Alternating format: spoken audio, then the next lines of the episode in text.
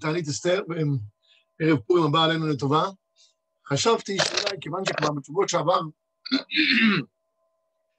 עברנו כבר על הלכות פורים באופן בסיסי ויסודי, מקווה שעברנו על כל הדברים כולם, אז חשבתי אולי להביא לכם היום כמה נקודות הלכתיות, אולי טיפה יותר למדניות, אם אפשר לומר, סביב העניין הזה של פורים, כדי שהציבור ייהנה מעוד דברים נוספים שאפשר להרחיב בהם את הדעת בעניין הזה של פורים. אני הייתי רוצה לעמוד על נקודה שהפוסקים דנו בה בעניין פורים. אני אתחיל ממנהג. יש מנהג כידוע לכולם שקוראים פסוקי גאולה בקול רם. כל הציבור קורא אותו בקול רם. בסדר, לקרוא פסוקי גאולה בקול רם זה דבר נפלא, דבר שהוא מצוין. העניין הוא שנהגו גם עם ישראל לקרוא פסוקי גאולה, את הפסוקים של עשרת בני המן. כשרוצים לדבר על עשרת בני המן, אז כל אחד בפני עצמו קורא את עשרת בני המן. השאלה היא למה? הבסיס שהפוסקים אומרים, כיוון שצריך לקרוא את עשרת בני המן בנשימה אחת, כיוון שהוציאו אותם בנשימה אחת, אז מן הראוי שכל אחד יקרא את זה בפני עצמו. מה העניין פה? אז אני טיפה ארחיב בנקודה הזאת, ואני גם אכנס לאיזה מחלוקת פוסקים מאוד מעניינת. יש כידוע בעולם הישיבות חקירה, מה ההגדרה של שומע קיוני. מה זה שומע קיוני? אנחנו יוצאים הרבה מצוות ידי חובה, ידי שומע קיוני. אדם עושה קידוש במשפחה שלו, כולם שומעים את הקידוש, ידי חובה מדי שומע קיוני, הוא הדין הבדלה, הוא הדין דברים נוספים. מצוין. מה הפשט שומע קיוני? נחלקו האחרונים. הוא חקירה. האם שומע קיוני הפשט הוא? שאתה מדבר, אני כאילו מוציא בשפתיי, האמירה שלך גורמת שאני כאילו מוציא מתוך שפתיי שלי ממש את הדברים, או לא. אתה אומר, אני לא אומר כלום. כל מה שאתה אומר מתייחס אליי, אבל אני באמת, סליחה, לא מוציא שום דבר מהפה שלי. זה המחלוקת שיש, מחלוקת רחבה מאוד, שהובילה להרבה נפקמינות כאלה ואחרות. אבל הדבר הזה גרם גם למחלוקת גדולה מאוד סביב העניין של מקירת המגילה. איך זה קרה סביב העניין של מקירת המגילה? יש חזוניש. החזוניש דן בדין שומע קיוני, האם באמת החקירה, האם זה כאילו אני מוציא בשפתיים, או שזה מתייחס אליי.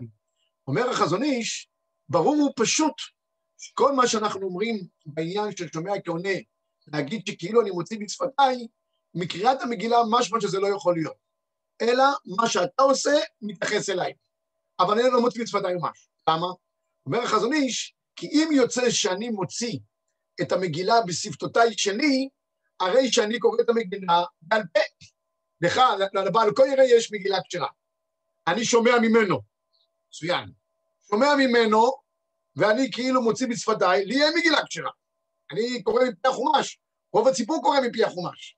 אם זה ככה, נמצאנו למדים שכל מי שקורא את המגילה, קורא כביכול, בעל פה, עדינו לגבי מגילת אסתר, קרא על פה, לא יצא. עד חצייה, קרא על פה, יצא. מעבר לחצייה, לא יצא. אז אומר החזוניש, מכאן מוכח להדיה, בחקירה הישיבתית הנפלאה הזאת, שאני חייב להגיד, עשינו ממנה הרבה צימס, בישיבות עושים מזה הרבה לומדס, זה פשוט לא יכול לעבוד, החקירה הזאת, האם זה מתייחס אליי, או שאני אומר בעצמי, יש רק אפשרות אחת בלבד, שהיא, כל מה שאתה עושה, מתייחס אליי. ואם הבעל כה יראה, קורא מפי מגילה כשרה, שגם אני, מתייחס אליי שגם אני קורא מפי מגילה כשרה. הפוסקים חלקו על החזוניש, אמרו לו, הנה חינמי, אני מוציא בשפתיי, אבל לגבי המייסה זה כאילו מתייחס אליו, וכולי. זה מחלוקת שיש בין דין שומע קיוני. עכשיו אני חוזר חזרה, למה נהגו ישראל בכל אופן את עשרת בני המן להגיד כל אחד בעצמו? אומר הרוגאצ'ובר, דבר נפלא ביותר. אומר הרוגאצ'ובר, יש עניין בהלכה, לומר, לא כולם נוהגים את זה, גם לא מעכב כמובן, לומר את עשרת בני המן בנשימה אחת. למה? כיוון שהוציאו את נשמתם בנשימה אחת. אם זה כך, אומר הרוגאצ'ובר, גם אני אומר שיש דין של שומע קיוני, אין דין נושם קיוני. אבל קוירי לא יכול לנשום במקומי בנשימה אחת. אז כיוון שהוא לא יכול לנשום במקומי, נהגו שכל אחד בעצמו אומר את כל עשרת בני המן בנשימה אחת. זה המקור לעשרת בני המן בנשימה אחת. לא, זו נקודה הלכתית ראשונה שנגענו בה היום. ברשותכם אני אגע בעוד נקודה הלכתית מעניינת לגבי עניין של משלוח מנות. משלוח מנות, כידוע, כבר אמרנו את זה בשבוע שעבר, אדם צריך לשלוח מנות לפי דברי המחבר, מנות של בשר ולחם, דברים שהם ראויים לסעודה. מה העניין של משלוח מנות? נחלקו הפוסקים ברעיון הזה של משלוח מנות. למה תקנו בפורים משלוח מנות? בעל תרומת הדשן אומר שכל עבורת של משלוח מנות זה רק נקודה אחת, כדי שיהיה לאדם צורכי סעודה. יש סעודת פורים, מצווה לעבוד בסעודה, אנחנו רוצים סעודת פורים בגלל שניתנו בגוף, שלא היה בחנוכה, שהיה רק נס רוחני ולא נס גשמי, ופה כיוון שרצו להשמיד את גופנו, להשמיד, להרוג ולאבד את כל היהודים מנער ועד זקן טף ונשים, אי לכך ובהתאם לזאת אנחנו עושים סעודה. אומר תרומת הדשן, לא לכולם ישנה אפשרות לעשות סעודה כדבעי, כי בפורים לא עושים סתם סעודה בעלמא, עושים אותו ימי משתה ושמחה. ימי משתה ושמחה צריך להיות סעודה ארויה. אם צריך להיות סעודה ארויה, צריך שלאדם יהיה חיטים אצל הסעודה ארויה. לכן אומר תרומת הדשן, כל המטרה של משלוח מנות, זה להמציא לאדם את האפשרות לעשות סעודה כדמיים. לעומת תרומת הדשן, יש בעל מנות הלוי. בעל מנות הלוי, רבי שלמה אל-כבץ, חי בצפת, קבור בצפת, הוא בעל הלכה דודי, הידוע לכולנו בקבלת שבת, והוא אומר דבר מעניין, הוא אומר, כל העניין של משלוח מנות, זה לא העניין של הסעודה. זאת אומרת, כל אחד הסעודה יסתדר. המן שמיץ את עם ישראל. אמר לאחשוורוש, ישנו עם אחד מפוזר ומפורד בין העמים. אחשוורוש אמר להמן, תגיד לי, אתה רוצה לספח אותי לקודש בריחו? קודש בריחו, כל מי שהתחיל איתו, גמר לו טוב. תראה מה קרה לסיסרא, תראה מה קרה לאוג מלך הבשן, לסיחון מלך האמורי. אתה רוצה לחסל אותי? אמר לו המן, תשמע, אחשוורוש, קודש בריחו כבר עייף, כמה מלחמות הוא יכול לעשות? שנים על גבי שנים הוא נלחם במקום למלכים. תש כוחו חס ושלום. אחרי זה הוא אמר, תגידי, אבל אתה רוצה שאני אעקור אומה אחת מאומתי? מה, אני אעשה קרחת בתוך 127 מדינות? אומר לו המן, אין לך מה לדאוג, מפוזר ומפורד בין העמים, מפוזר פיזית, מפורד בלבבות. העם הזה כל הזמן אוכלים אחד השני, הם לא יכולים לחיות באחדות. אף אחד לא ירגיש, אף אחד לא יתלונן על זה שאתה מחסל אומה שלמה. אומר לו אחשוורוש, שכנעת אותי, כסף נתון לך, פעם לעשות בוקתו בעיניך. אומר בעל המנות הלוי, כיוון שהמן הצליח לשכנע את אחשוורוש, שהעם הזה מפוזר ומפורד בין העמים, אנחנו עושים תיקון לדבר הזה. איך אנחנו עושים תיקון? על ידי זה שאנחנו עושים משלוח מנות איש לרעהו. והמשלוח מנות נועד לחבר בלבבות, כדי שלהרבות אהבה ומחבה שלום ורעות. זה יהיה המענה להשמצה של המן, ישנו עם אחד מפוזר ומפורד בין העמים. טוב, עד כאן פלפלואים. מהי נפקא מינה שיש בין דברי תרומת הדשן, שזה עניין של צורכי סעודה, לבין העניין של מנות הלוי, שזה עניין של להרבות אהבה ואחווה שלום ורעות. הפוסקים מציינים כמה נפקא מינות ביניהם, ונביא אותם. נפקא מינה אחת, אדם שלח לחברו דברים שלא ראויים לאכול אצלו בסעודה. כמו שאמרתי בשבוע שעבר, מן הראוי לשלוח מנות, שאדם באמת יוכל להשתמש בהן בסעודה, ככה אנחנו בכל אופן מחמירים. אבל הוא שולח לו מנות שהם לא רואים, הוא שולח לאדם סוכתי, דוגות מלאות, רבויות בשומן, וסוכר מרובה, שם עם את המדבקה האדומה הזאת שם. נו, אז אומר תרומת הדשן, במקרה כזה לא יצאת ידי חובת לשלוח מנות, הבן אדם לא יכול להשתמש עם זה בסעודה, הוא שולח לו דברים, קולסטרול גבוה, לא יודע מה כל דברים כאלה, הוא לא יכול, אבל לפי המנות הלוי, מה זה משנה אם הוא יכול להשתמש בסעודה או לא? אתה שלחת לו משלוח מנות, הוא ראה חיבה מצדך, הוא התקשר אליך, מודה לך, יצאת לחלוטין ידי חובת משלוח מנות. לא משנה מה התוכן של המנה, העיקר מה שחשוב, סליחה, זה גילוי החיבה שיש בין שני האנשים. גילית החיבה, נגמר העניין. עוד נפקא מינה מעניינת, אם אדם שולח לחברו משלוח מנות, בלי לכתוב מאיפה זה הגיע. שם לו ליד הדלת. בפעמים אנשים מגיעים למישהו, האם כבר הלכו לסעודה למקום אחר, שמים ליד הדלת. לא כותבים מאיפה זה הגיע, המשלוח מנות הזה. אומר תרומת הדשן, אם אתה שמת לו ליד הדלת, והיה לו החתים צל לאכול את זה לסעודה, חיים טובים שלום, מה זה משנה מי זה הגיע? גם אם לא כתבת מי השולח, מבחינתך יצאת ידי חובת משלוח מנות. מה מנות הלוי ואומר? אין דבר כזה. אם אתה שלחת משלוח מנות, בלי שהמקבל יודע ממי הוא קיבל, לא הגענו לתכלית של אהבה והחמה, שלום וריאות בפורים. לכן, לא יצאת ידי חובה. לכן על זו הדרך יש כמה וכמה נפקמינות בעניין הזה של המשלוח מנות. האם זה, הגריז, דרך אגב, הוא הכניק את שני הדעות,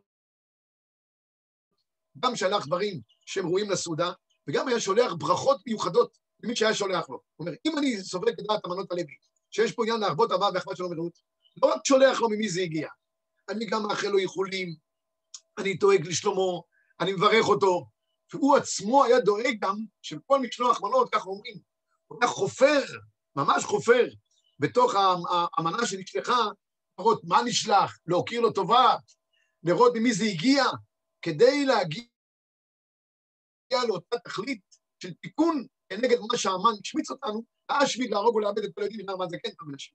אז זה לגבי עניין של משלוח מנות, החקירה הישיבתית הידועה, מאיזה גדר אנחנו שולחים משלוח מנות. נעבור לעוד נקודה אחת, היום אנחנו עוברים על נקודות מיוחדות בענייני הפורים. נקודה נוספת מעניינת מאוד, שאני רוצה לגעת בה, זה העניין של מתנות לאביונים, במשלוח מנות בפורים ביסוד. מלא אנחנו עושים סעודה, זה ברור, כל עניין הסעודה בא להראות לנו שאנחנו צריכים להודות הקדוש ברוך הוא על הודעה, על הצלת הגוף שלנו. זה פיל פלואים. אבל מה כל הדברים האחרים שיש? מאיפה זה הגיע באמת? אז אמרנו עכשיו תירוץ אחד, לפי המנות הלוי, מפוזר ומפורד בין העמים. פשוטכם אני רוצה להביא עוד מהלך אחד, להסביר מאיפה נובע כל העניין של משלוח מנות ומתנות לאביונים. ולהסביר את זה, אני רוצה לגשת למגילה, בתקשורת שהייתה בין מרדכי לבין אסתר. התקשורת ביניהם שולח מרדכי להגיד לאסתר את כל אשר קרה, שולח לה את פשגן הכתב, ואסתר מקבלת את זה, ומרדכי מבקש ממנה להיכנס על המלך, להתחנן לו. תשובתה של אסתר הייתה, בשום פנים ואופן לא. לא מוכנה להיכנס. למה? כל עבדי המלך, שרי המדינות יודעים, שמי שלא נקרא למלך ל-30 יום, אחד אינו למות, אני לא נקראתי לבוא אל המלך, זה 30 יום, שכוייך. אם אני הולך על זה בצורה הלכתית פשוטה, היה פה דיון הלכתי, מבקש מרדכי מאסתר למסור את נפשה על כלל ישראל, לפחות לנסות. אומרת לו אסתר, אסתר מסתום למדה באיזה מדרשה, לא מסתום באיזה מדרשה, יש מדרשות היום שלא לומדים רק מחשוב ודברים שהם ברומו של עולם. לומדים דברים הלכתיים, למדניים, מדרשות בסדר בוקר, ואחרי זה פעם נותן שיעור בשעה 12, ואפילו שיעור כלולי מדי פעם. אז הוא שולח לה, מבקש ממנה להתחנן אל המלך, ואומרת לו אסתר, תשמע אדוני יקר, למדתי מדרשה למדנית, ואני אומרת לך, שאם מבקשים מאדם באופן פרטי, למסור את נפשו על כלל ישראל, לא צריך למסור את נפשו על כלל ישראל, אם זה מלחמה, אומר הבית הלוי, סיפור אחר לגמרי. אבל אם זה עניין שהאדם בעצמו צריך למסור את נפשו, ולא זיהו אותו באופן אישי, שהוא צריך למסור את נפשו, לא צריך למסור את נפשו, שזה הרבה מקורות, גם בסנהדרין בבלי, גם בירושלמי, גם ברמב"ם הלכות יסודי התורה פרק ה', גם בהרוגאצ'ובר שזה מהלך שלם. בקיצור, היא אומרת לו, תשמע, אתה מבקש ממני למסור את נפשי על כלל ישראל, אני לא חייבת כרת, אני לא נקראתי לבוא אל המלך, זאת אומרת, לא ציינו בשמי לבוא אל המלך, ולכן אני לא מוכנה על פי דין למסור את נפשי על כלל ישראל. אז אומר לה מרדכי, תדעי לך, רווח והצלה יעמוד על ידי במקום אחר. תמיד ככה רואים את זה בשני זוויות. אסתר עונה לו הלכתית, הגיונית. היא לא חייבת למסור את נפשה לכלל ישראל. אבל כשמרדכי מקבל את התגובה ושולח תגובה, הוא כבר שולח תגובה, הייתי אומר, של מקובלים. הוא מתחיל לאיים עליה. עד דמי בנפשך, נימלט בית המלך מכל היהודים. כי מחרש תחריש בבית הזאת, רווח והצלה יעמוד על ידי במקום אחר. ואז הוא תבריך כובדו. ומי יודע אם יגע זה להנגת המלכות. אסתר שומעת האיומים, ואומרת לו, בסדר, בסדר. לך כנוס את כל היהודים, צומו עליי 3 ימים לילה ויום, ואני ונערותיי יצום, כן? ובכן אבוא אל המלך. מה אמר לה מרדכי? מה ענתה לו אסתר? ואיך כל זה קשור להגדרה של משלוח מנות ומתנות לאביונים.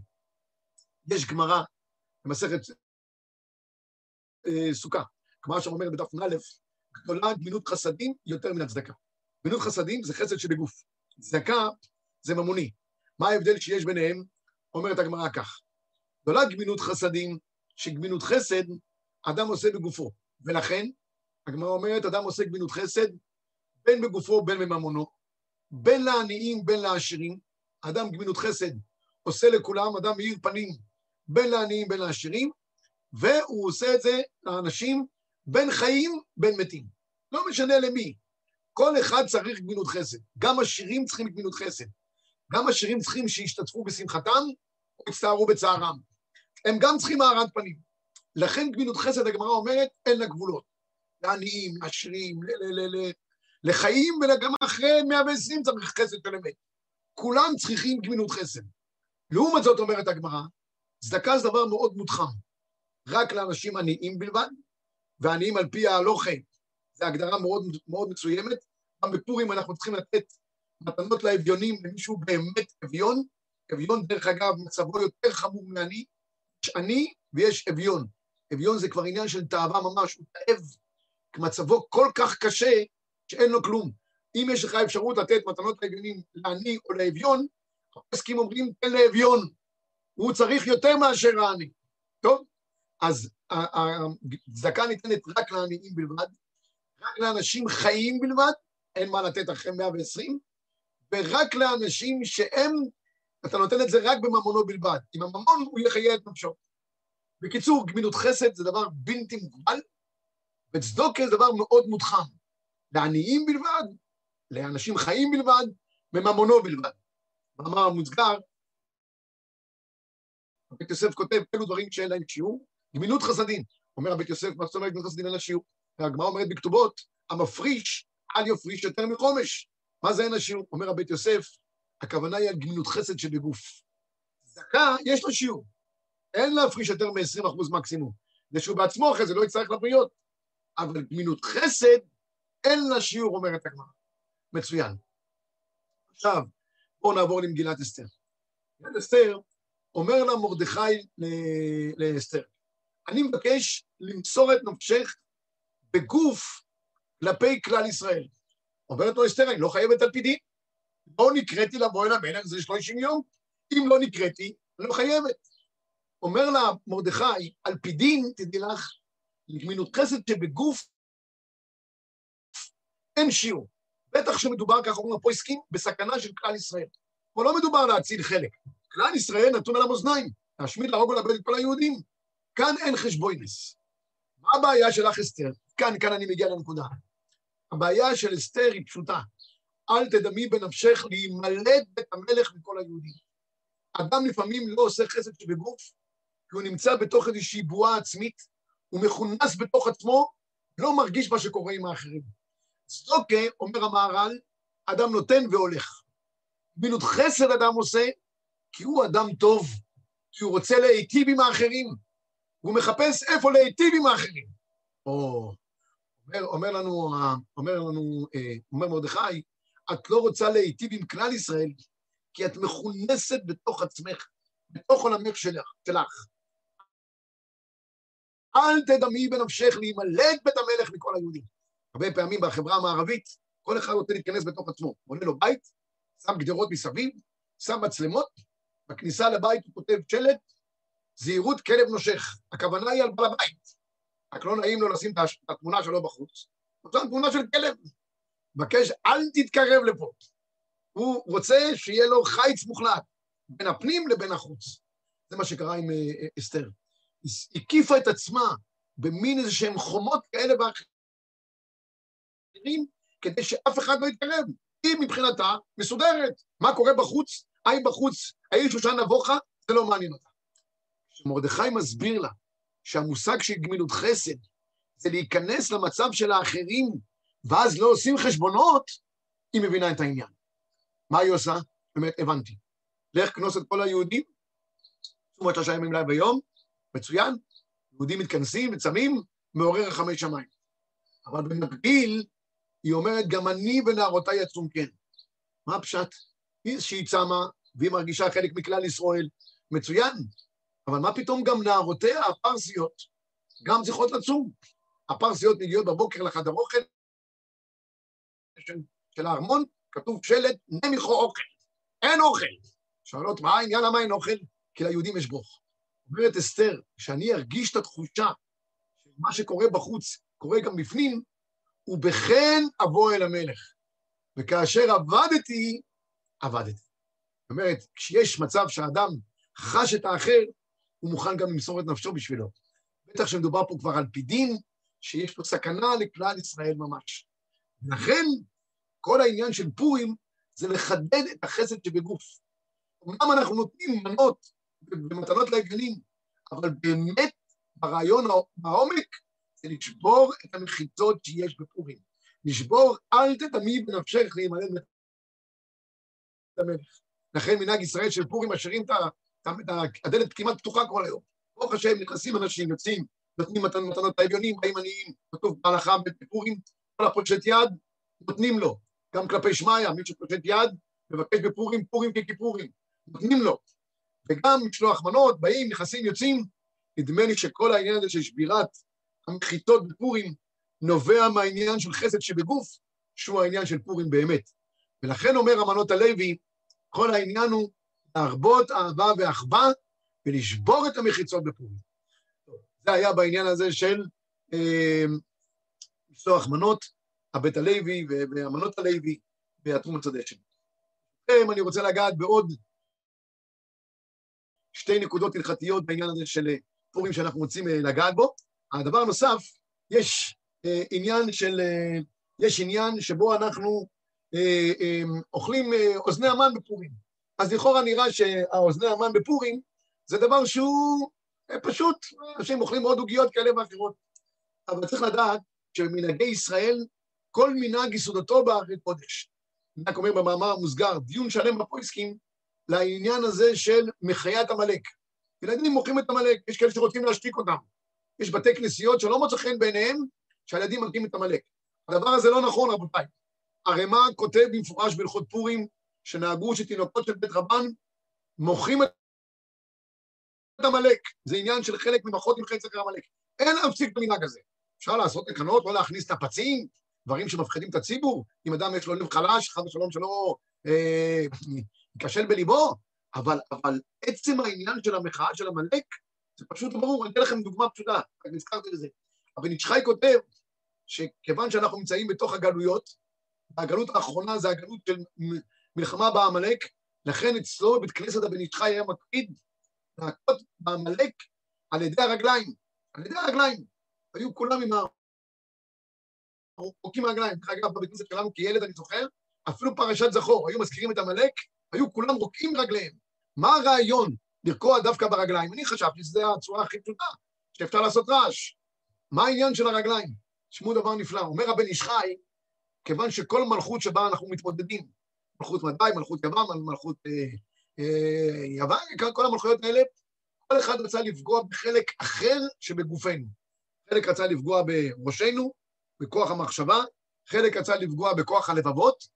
אומר, המלכות האחרונה רוצה להביא לנו את העקבתא דמשיחא, את העיכובים בהבאת המשיח. זה ככה כותב בנישחי, שזה הקליפה הקשה ביותר שיש. וכיוון שאנחנו רוצים לשבור את הקליפה שבאה מתוך עקבתא דמשיחא, מכים עם העקבים על הרצפה, על החלק הקשה, כדי לשבור את קליפת המלאק. תגידו, פלפלואים של הסבר של הבנישחי, למה היו רוקים דווקא ברגליהם? לכן אני אומר, כל מנהג יסודתו בראש קודש. אז נחזור חזרה למנהג, לאכול אוזני המן. מה העניין לאכול אוזני המן? אז פה צריך להגיד, מצאתי בספר מנהגי ישראל, דבר נפלא ביותר. האוזני המן בנויים עם 3 זוויות. כתוב במדרש שהמן היה בטוח שגזרותיו מצליחות, אבל כיוון שראה את 3 האבות, תש כוחו של המן. זה מה שאמר בפסוק, וכל קרני רשעים אגדיה, תרוממנה קרנות צדיק. בכל קרני רשעים אגדיה, זה המן. תרוממנה קרנות צדיק, זה מרדכי. מה ראה המן? ראה המן שכל העניין הזה של הכוח של עם ישראל, זה האבות הקדושים. ואז הוא הבין שאם יש 3 קרנות לעם ישראל, זה האוזן המן, אברהם, יצחק ויעקב, ממילא אין כוחו יהיה גדול כדי לשבור את עם ישראל. ממילא תרוממנה קרנות צדיק של מרדכי. במאמר המוסגר רק אני אומר, נורא מעניין, כתוב בטור, בהלכות המועדים, שג' רגלים כנגד ג' האבות. אברהם אבינו כנגד עניין של פסח, יצחק כנגד עניין של שבועות, ויעקב כנגד העניין של סוכות. ויעש לו בית ולמקנה הוא עשה סוכות. ג' רגלים כנגד ג' האבות. אומר הטור פורים כנגד דוד המלך. שמו דבר נפלא ביותר שראיתי בבית ישי. ג' רגלים כנגד ג' האבות, כי הג' רגלים הם מצוותם לאכול בשר בעיקר. כתוב, שמחת בחגיך, אין שמחה אלא בשר ויין. העיקר זה הבשר, שותים גם יין. סך שנותיהם של האבות עולה כמניין בשר, שזה ג' רגלים. פורים, עיקר המצווה זה השתייה, תכף ניגע גם בעניין הזה גם. עיקר העניין חיה ואיניש לבסומה בפוריה. יש, אומר הרמב"ם, מצווה בסעודת פורים, לאכול בשר ולאכול פת. הרבה שואלים אותי, קיבלתי מלא שאלות, האם יש מצווה לאכול בשר בסעודת פורים? כן, רבותיי, יש מצווה לאכול פת, שיש סעודה בגדר סעודה. כתוב ימי משתה בשמחה, עושים משתה. צריך לאכול בשר, צריך לטול ידיים, שיש סעודה, כתוב שיש בה מטעמים טובים, כדי להרבות את השמחה שיש, אדם אוכל טוב, אז הוא שמח יותר. אבל עיקר העניין של הסעודה, זה החיה ואיניש לבסומה, זה היין. זה דוד המלך. סך שנותיו של דוד המלך, פורים שזה היין, 70. גמטריה של יין, 70. ג' רגלים זה האבות, בשר. פורים, שעיקר העניין זה יין, יש מצווה גם לאכול בשר, עולה למניין 70. פילה פלואים. אם זה ככה, אנחנו רואים שכל הכוח שלנו שיש, זה מהאבות בדוד המלך. ג' רגלים ודוד המלך, זה מה שאנחנו עושים בג' קרנות, של האוזני המן, כדי שאנחנו נשבור את כוח המלך הזה של המן, ומכוח האבות נצלח להגיע לדבר גדול. שרמזו, אני לא רוצה להרחיב את זה, יש שרמזו שבפורים קיבלנו תורה מחדש, עבור קיבלו ימי אחשוורוש, וכתוב במדרש שקיבלנו תורה, בזכות שאנחנו עם של שלוש, יש לנו תורה נביאים וכתובים, פנים נביאים ישראלים, אז כיוון שאנחנו שלוש, נתחדש תורה שבעל פה בשמחה רבה בפורים, הדור קיבלו, הממלא אוכלים גם את האוזני המן בג' קרנות כנגד האומה שאנחנו אומה משולשת. כך כתוב במדרש. אז מי שאוכל אוזן המן, שיכוון לתוך הדברים האלה, גם לאבות הקדושים ששברו את קליפת המלאק, וגם שאנחנו אומה משולשת. אני רוצה לגעת בנקודה הזאת של קבלת תורה מחודשת בפורים, זה דבר שהוא חשוב גם במנהגי ישראל, מעניין מאוד הדבר הזה. כידוע, קיבלנו תורה בשבועות, בכפייה, הדור קיבלו ימי אחשוורוש, בשמחה. מה ההבדל שיש בין שניהם? תורה שבכתב קיבלנו במתן תורה, על זה עם ישראל אמרו נעשה ונשמע, אין בעיה, תורה שבכתב, ללמוד תנ"ך, מאוד קל, מאוד יפה, תנ"ך פלפלואים, קיבלו את זה בשמחה. אבל ללמוד תורה שבעל פה, כל הסוגיות שאנחנו לומדים, העמלים בישיבה, יומם ולילה, זה כתוב על הבעלי תלמוד, העם ההולכים בחושך, זה עם שקשה ללמוד, אחרי זה רואים אור גדול, אז ממילא, כשהיה לנו קושי בזה, כשהגיע המצב של ימי המן וכולי, אז הדור קיבלוה בימי אחשוורוש בשמחה יתרה. ואיפה אנחנו יודעים, אומר אגרא, שבאמת תורה שבעל פה התחדשה דווקא בפורים, שזה התורה היותר מיוחדת, שכתוב, קיימו וקיבלו היהודים עליהם ועל זרם. קיימו מה שכבר מתי במתן תורה. אומר אגרא, הקיימו וקיבלו, הקיים וקיבל, מופיעים בכתיב חסר. אנחנו קוראים את זה, הקריא, קיימו וקיבלו. יש כתיב תורה שבכתב, הקריאה זה תורה שבעל פה, אז אומר הגרא, מכאן אנחנו רואים שמה שהתחדש בפורים, זה היה קיימו וקיבלו, תורה שבעל פה דווקא, שזה השתנה בין הכתיב ובין הקריא, ולכן יש עניין מיוחד להרבות בענייני הסעודה הזאת של פורים, שזה חלק מהסעודה שאנחנו שמחים. ממילא ראיתי דבר מעניין מאוד, אם אנחנו דיברנו לפי דעת הרמב"ם, שמצווה לעשות תעודת פורים על ידי בשר ולחם וכולי, יש שנהגו לעשות שני סעודות בפורים. המקובלים נהגו לעשות סעודה אחת בבוקר, קודם חצות היום, היו מגיעים מהקריאת המגילה, היו עושים סעודת פורים חלבית, ולמה חלבית? כיוון שבפורים התחדש תורה, קבלת תורה, ובשבועות מנהג ישראל לאכול חלב, דבש וחלב תחת השונה, שזה התורה, נהגו לאכול סעודת פורים חלבית בבוקר, ואחרי חצות, כמו שאומר הרמ"א, לקראת צאת הפורים, היו עושים סעודה נוספת על בשר, כמו שאומר הרמב"ם. ולמה יוצא לידי חובת כל הדעות? ככה הרבה מעם ישראל נוהגים לעשות, שני סעודות. זה אפשרי לחלוטין, ובשניהם מברכים ברכת המזון, ובשניהם אומרים על הניסים. דרך אגב, מי שממשיך את סעודתו ליום תתוואב, שבת, השנה זה לא כך שייך, אלא אם כן הוא רוצה פורץ מפה ומקדש, אז אם הוא אכל מבעוד יום, לפני השקיעה אכל כזית, מברך ברכת המזון על הניסים גם אחרי כן. לא השנה, רק אני אסגיר השנה. השנה, מי שעושה פורס מפה ומקדש, ועובר מסעודת פורים לסעודת שבת, ברגע שהוא עבר לסעודת שבת, בברכת המזון הוא לא יכול להגיד על הניסים. רק רצה בלבד. הוא איבד את על הניסים. טוב, אנחנו נגענו בכמה נקודות ככה לחידודי בעניין של פורים. הקדוש ברוך הוא ייתן לכולנו מתוך הפורים הזה, אורה ושמחה וששון בעיקר, וברכה עד בלי די.